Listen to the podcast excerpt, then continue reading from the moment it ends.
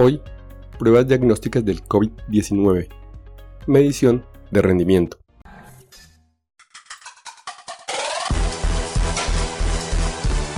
Coronavirus. Conducción, Jarvis García. En la revista Aerovigilance, volumen 26, número 45, del 11 de noviembre del 2021, en su editorial presenta un artículo llamado Medición del rendimiento diagnóstico de las pruebas COVID-19, lecciones para la próxima pandemia. La pandemia de la enfermedad del COVID-19 desencadenó una respuesta mundial sin precedentes para satisfacer las demandas de pruebas de laboratorio para diagnosticar infecciones con el síndrome respiratorio agudo severo causado por el SARS-CoV-2. La mayoría de los ensayos desarrollados siguen siendo comerciales y se basan en métodos de laboratorio bien establecidos, como la PCR cuantitativa de transmisión inversa, la RT-PCR, para la detección de secuencia de ácido nucleico específicas del virus. Los ensayos para la detección de antígenos y los ensayos para la detección de diversos antianticuerpos contra el SARS-CoV-2, muchas de las pruebas se definen como pruebas de diagnóstico rápido diseñadas para pruebas en el lugar de atención. Algunos artículos destacados publicados durante las últimas semanas en Eurovigilance abordan el rendimiento de los diagnósticos de COVID-19. Primer artículo de Puinex y colaboradores. Informan sobre la configuración de un enfoque de evaluación descentralizado y sobre la evaluación técnica de 31 pruebas para la detección de antígeno de SARS-CoV-2 basadas en el flujo lateral, utilizando un panel de 50 muestras clínicas agrupadas que representan una amplia gama de concentraciones del virus. Los 31 ensayos evaluados demostraron una variación considerable en la sensibilidad analítica y clínica. La mayoría de los ensayos demostraron una sensibilidad aceptable de mayor al 80%, cuando se aplicaron en muestras asociadas con más de 10 a las 6 copias de genoma, y valores más bajos del ciclo de cuantificación, menor o igual a 25, que se presumen representan una etapa infecciosa. Aún así, solo unos pocos se desempeñaron satisfactoriamente a valores altos del ciclo de cuantificación, utilizando el mismo panel de muestra.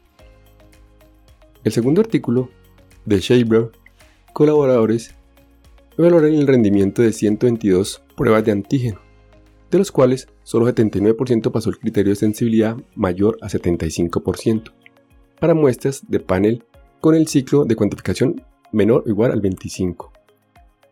Varios ensayos parecieron haber fallado completamente en la evaluación, mientras que otras mostraron una sensibilidad muy alta. Tercer artículo, de Van Wall y colaboradores. Informa de un metaanálisis de rendimiento clínico de ensayos comerciales para la detección molecular del SARS-CoV-2 y pruebas de anticuerpos. El análisis se basó en más de 110.000 resultados de pruebas de información en 151 publicaciones o recopilados de 12 países durante los primeros 5 meses de la pandemia. Fueron evidentes diversos niveles de rendimiento en términos de sensibilidad y especificidad. Curiosamente, los autores encontraron que los informes de rendimiento de los fabricantes tendían a sobreestimar significativamente el rendimiento real, lo que demuestra la importancia de la evaluación independiente de los kits comerciales. Cuarto artículo, de Evans, D y colaboradores.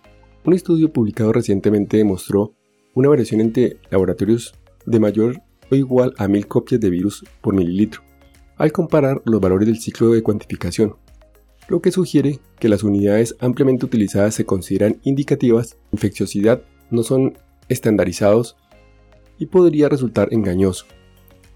Además, cuando se aplicaron los puntos de corte recomendados, por ejemplo del ciclo de cuantificación menor o igual a 25, la sensibilidad de los diagnósticos moleculares se redujo considerablemente. Además, la distribución de las cargas virales entre las poblaciones de pacientes que refleja la situación epidemiológica parece tener un efecto sustancial en la precisión de medidas como los valores del ciclo de cuantificación. Conclusiones. 1. El rendimiento analítico del RT-PCR podría controlarse utilizando metodologías adecuadas, otros componentes de las pruebas moleculares son mucho más difíciles de evaluar y estandarizar, como la adecuación y reproductibilidad de la recolección de muestras, fuente de muestra y técnica de recolección, El impacto de la muestra de almacenamiento, transporte y pretratamiento.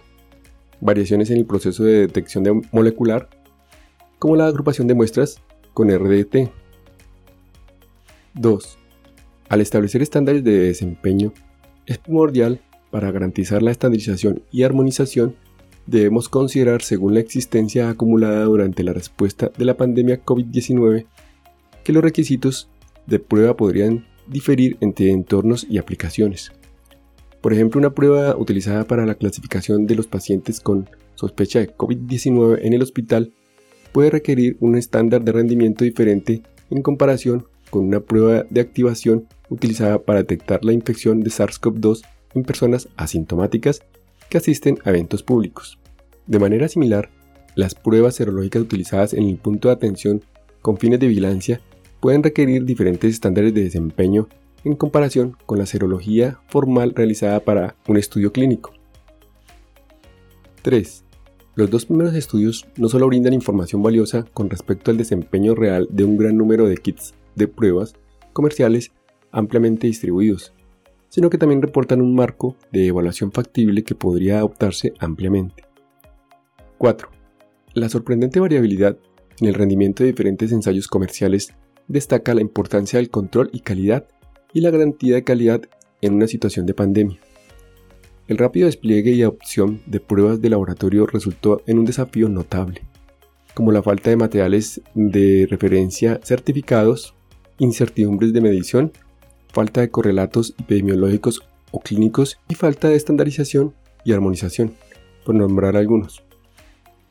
5. De cara al futuro, las comunidades científicas y de salud pública deben desarrollar más soluciones para cerrar las brechas identificadas durante la respuesta mundial de laboratorio a las pandemias COVID-19. Esto requiere un enfoque holístico que reúna a una amplia gama de partes interesadas de los campos médico, de laboratorio, de salud pública, industrial y regulatorio. 6. Existe una necesidad urgente de un marco aceptado a nivel mundial que informara el desarrollo, la validación y la implementación de nuevos ensayos frente a las amenazas emergentes para la salud pública. 7. Tener soluciones adecuadas para garantizar el rendimiento y las pruebas debe ser una parte integral de la preparación para emergencias nacional y mundial para garantizar una respuesta de laboratorio rápida y sólida a futuras pandemias. Y hasta aquí el episodio de hoy. No olviden pasar por la descripción donde dejo los links para mejor revisión del tema. Chao, chao.